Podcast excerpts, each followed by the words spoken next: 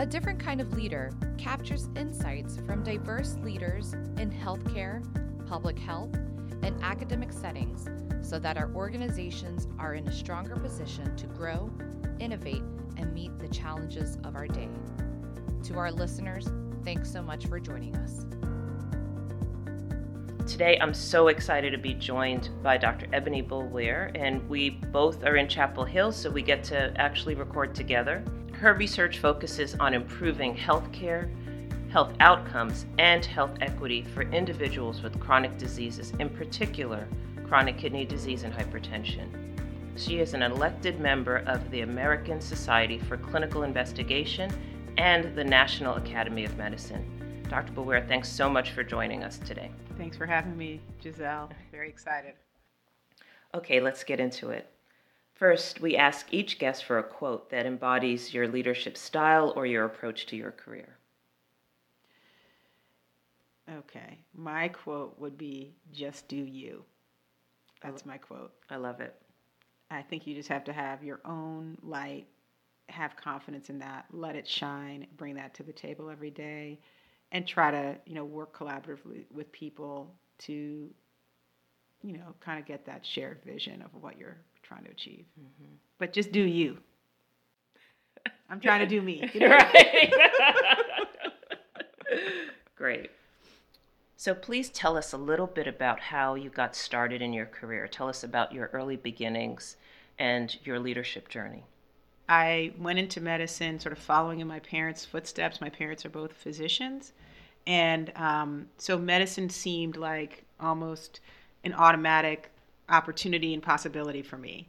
Uh, so I, when I got into medicine, I started my usual training with medical school and became a resident.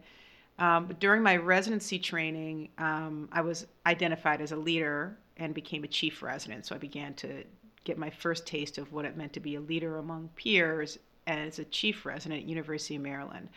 And in that role, I was teaching, you know, other residents, um, you know, beginning my career as as a physician, and enjoyed that quite a bit.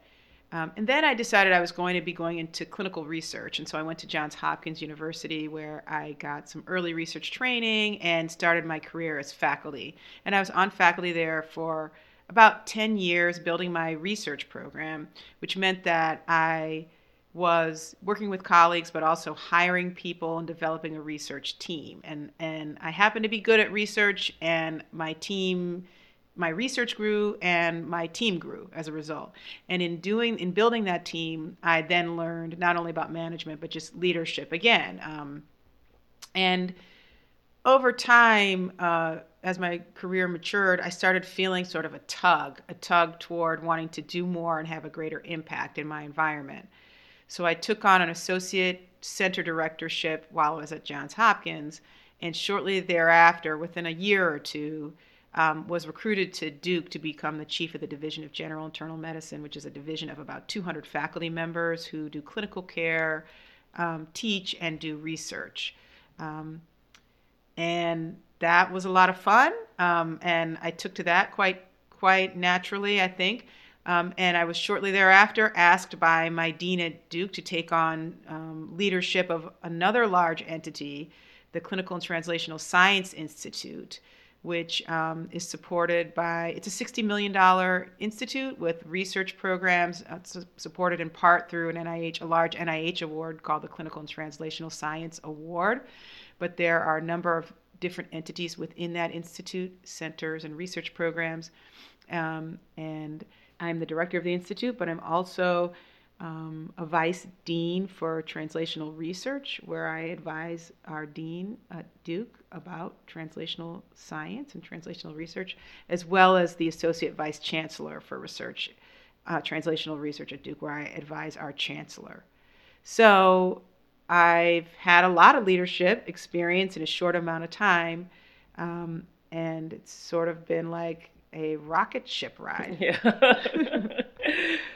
what I remember as chief resident is I, I actually wouldn't have called myself a leader at that point because right after that, when I tried to do research, I felt completely with that I had no skills. Yeah, yeah. Well, at every transition point, it's humbling because you sort of start from scratch again. So, at least the way that my career has gone, I have some trajectory of success.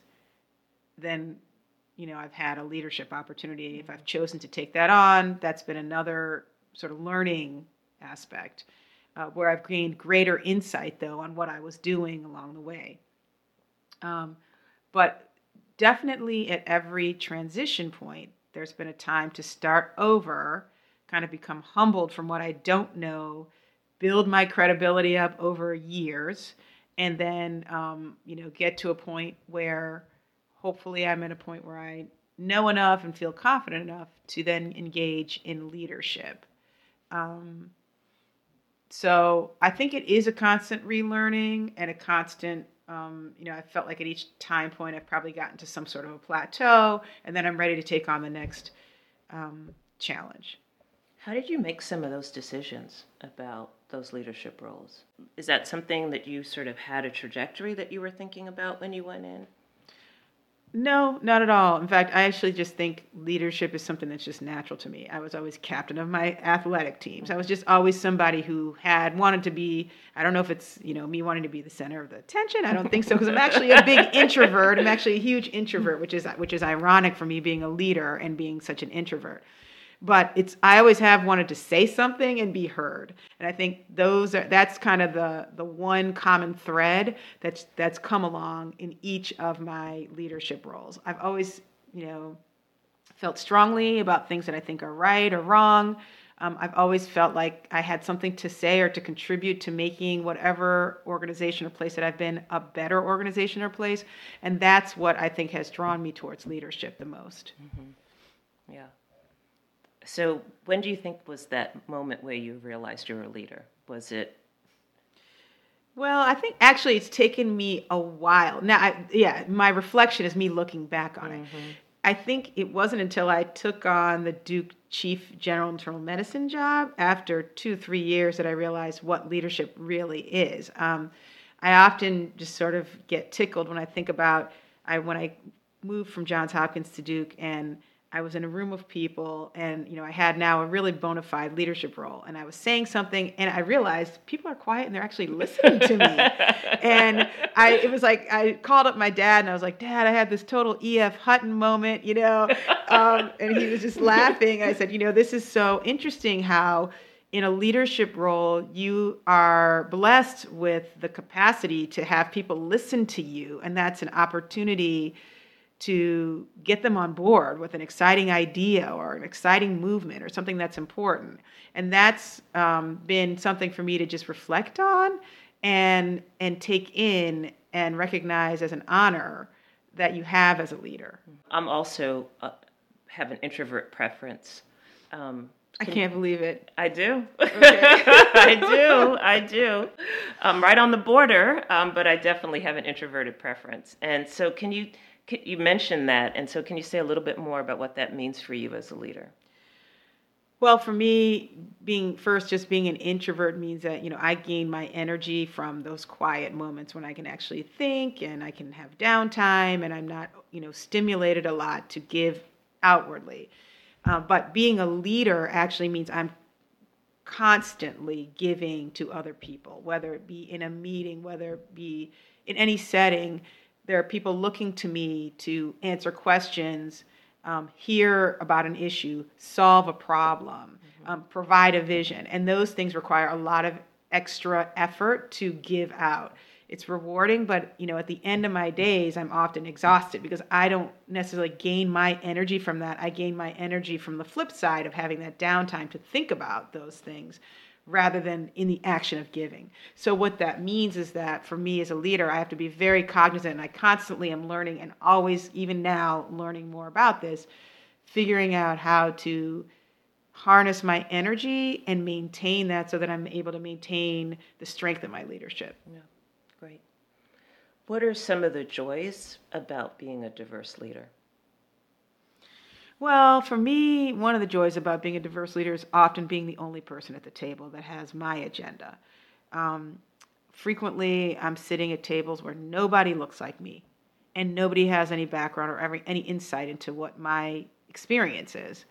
And and I like being at the table, hearing the conversations and being able to ask the right questions, point out the, some of the challenges that we might have. And I like being there to be a witness when something is going down that I don't think is right, or some conversation needs to be had, or something needs to be thought about. Mm-hmm. So for me, that's one of the greatest joys of being a leader. Mm-hmm. And what about the costs?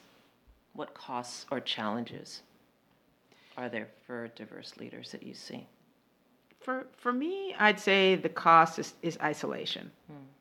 It's you know I it's you know when they say it's lonely at the top. For me, it's very lonely at the top I do not have the kind. I look at some of my colleague leaders, you know, my peers, and you know they're often out at dinner, or they may have you know family events, or they may be going golfing together, or whatever it is that they're doing. And I'm not a part of that. And I'm not saying I really want to necessarily be a part of it with right. them, but not having more people around that are like me means that I am often among people that I do not resonate with on a personal level, and that means that I have fewer opportunities to share with them frustrations or challenges that I'm having. Um, there's less opportunity for me to diffuse some of the tension that mm-hmm. happens just when you are a leader and you've got lots of people pulling and tugging at, at you in different directions. Yeah, this is this is in part part of the reason that I want to do this podcast is that there's so many of us that are often the only ones at the table that have that diverse perspective. How have mentors played a role in your career journey? Mentors have been critical in helping me learn specifically you know in helping me learn the technical aspects of my job or in particular research. So for research which is just a very long trajectory it takes a long time to learn those that skill set and to learn how to do it well mentors have been critical. They've also been critical for me in just providing me with the opportunities helping me get networked helping me get a door, a leg in the door. So mentors have really been critical for me along the way. I have one one great mentor, Neil Powe, who I give a lot of credit for for helping me on my early journey in research and really kind of not only did I learn the ropes of how to do excellent research, but really kind of learning how to negotiate and navigate the academic environment. Mm-hmm. And sponsors? Sponsors is a different story. Mm-hmm. Sponsors are people that kind of line up behind you and do really great things for you when you don't even know it. And I've had some fantastic sponsors, um, like Dr. Nancy Andrews, who was a former dean at Duke University, who basically was the person behind the person recruiting me, making sure that they had a successful recruitment to Duke from Johns Hopkins. And, you know, she has really, um, she doesn't tell me, but I often know because I can trace back you doing my forensics on who, who, how did this this opportunity come about. You know, this these are the kinds of people that basically put your name forward when there's an opportunity, are thinking about you all the time, and that has had a transformative effect in my career. People who have really said, you know, think about Ebony for this or think about Ebony for that. Those are opportunities that I don't think would have come my way without that kind of sponsorship. So that's a critical element of it's critically helped me with my leadership. Um, and I wouldn't necessarily say that the sponsors are really mentors because I don't necessarily right. go to these people to ask them how to do my leadership, but they're making the opportunities available. Um, and that's critical. I think, in particular, for diverse leaders, having sponsors is great sponsors can be rare because yeah. we don't have the networks that often our non diverse leaders have. Mm-hmm. Um, and so, where sponsorship may happen a lot more when you're just networking constantly with people that are like you, when you're not in those those networks as much, having sponsors is a really valuable, precious thing. Yeah, yeah, yeah. Having those people that sort of have your back, and sometimes even see more, further than you can see for yourself. Yeah, yeah. They may yeah. be they may be way out. Mm-hmm. They're doing mm-hmm. things that you have no idea they're doing, yeah. and that's that's really um, precious and a blessing when you have mm-hmm. sponsors. Mm-hmm.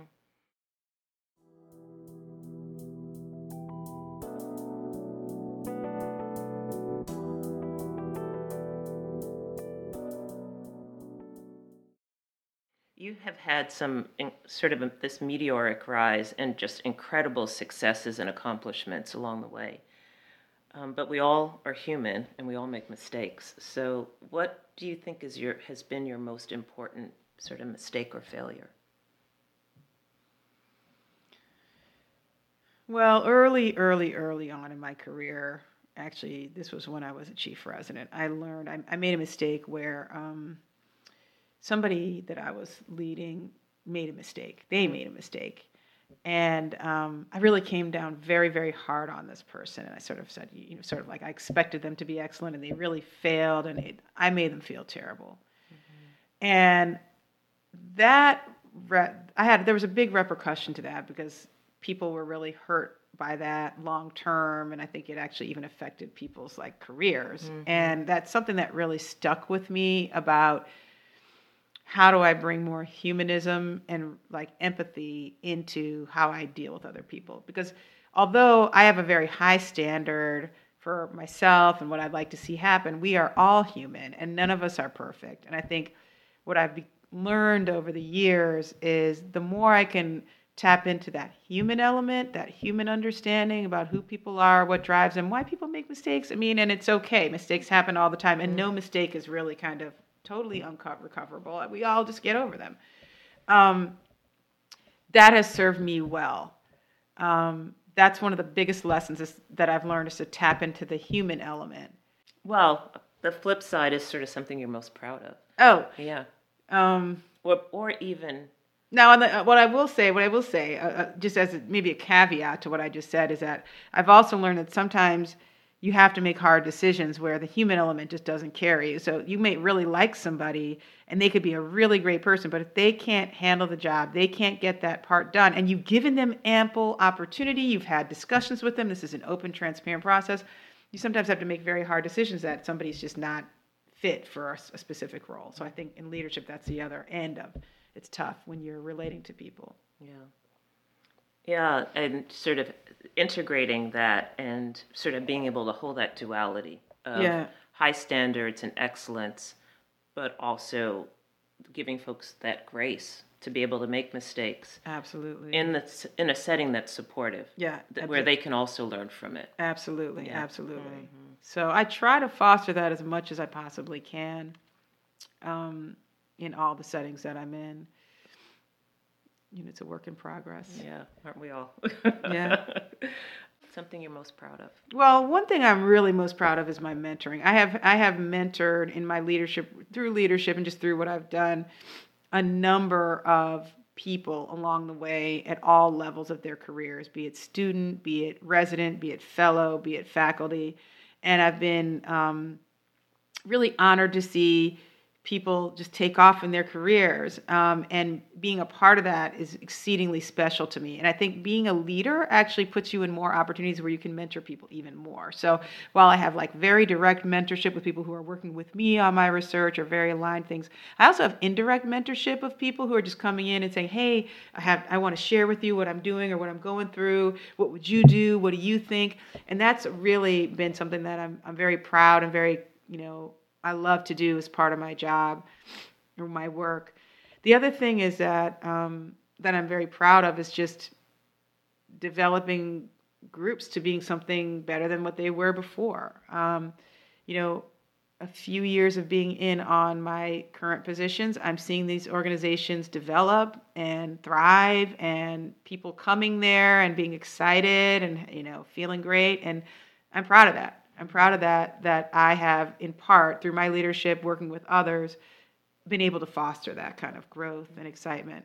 I asked that yeah. because it, it is actually quite remarkable. Every place you've been at, you've made it, you've left it better than it was before. So, so, so I, I mean, thank you for saying that. Um, um, the what I I think for me, the key for me is that there are two elements of my personality that work for this. One is that I am a dreamer. I do have a vision for how things can be better, and I get really excited about that. And when I Mm-hmm. people can always tell when I'm in a meeting and I'm like, oh, and we can do this, and we can, we should do that, and everybody's everybody comes out like, yeah, let's go do it. We're so excited, you know.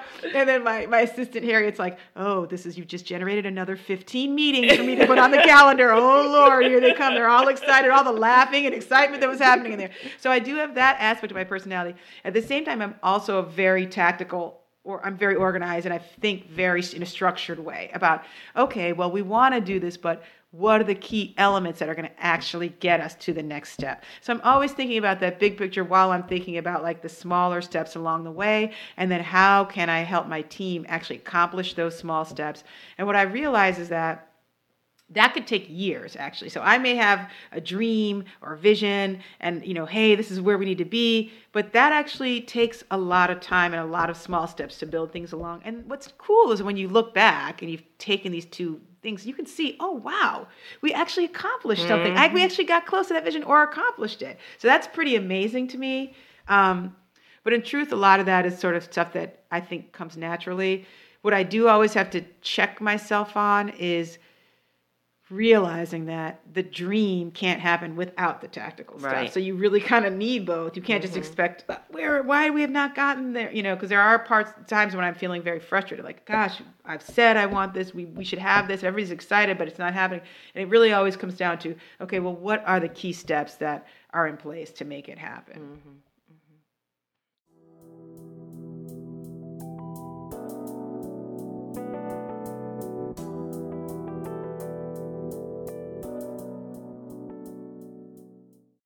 Thanks so much for your insights. Just incredible talking with you. So, at the end of each interview, we're asking um, our guests a couple of questions. What are some of your hobbies, and or what do you do for self care? Oh, well, I am the mother of a 13 and 14 year old boy and girl. So, one of my biggest, I wouldn't call it a hobby, but one of the things I spend a lot of time doing is, is just raising my kids and enjoying them quite a bit. But for me, um, I'm also an avid exerciser, do that every day, and I'm a meditator. Um, and so I try as much as possible to meditate as much as possible. I found that that's been very um, helpful to me and restorative for me um, in doing all that I'm doing. Great. What do you think separates good leaders from great leaders? I think good leaders are able to um, lead a group to an outcome, whatever those outcomes may be. I think great leaders are leaders who transform an area or a place not only because of their vision, but because they're building other leaders within their organization. They are really going deep and trying to figure out how to how to transform a place.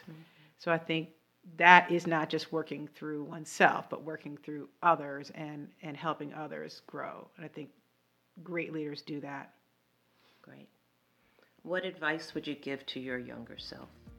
I wish I would have let some of my instinct take hold a little earlier um, and and understand that those were early signs of my desire for leadership and that I had more confidence in my capability to accomplish.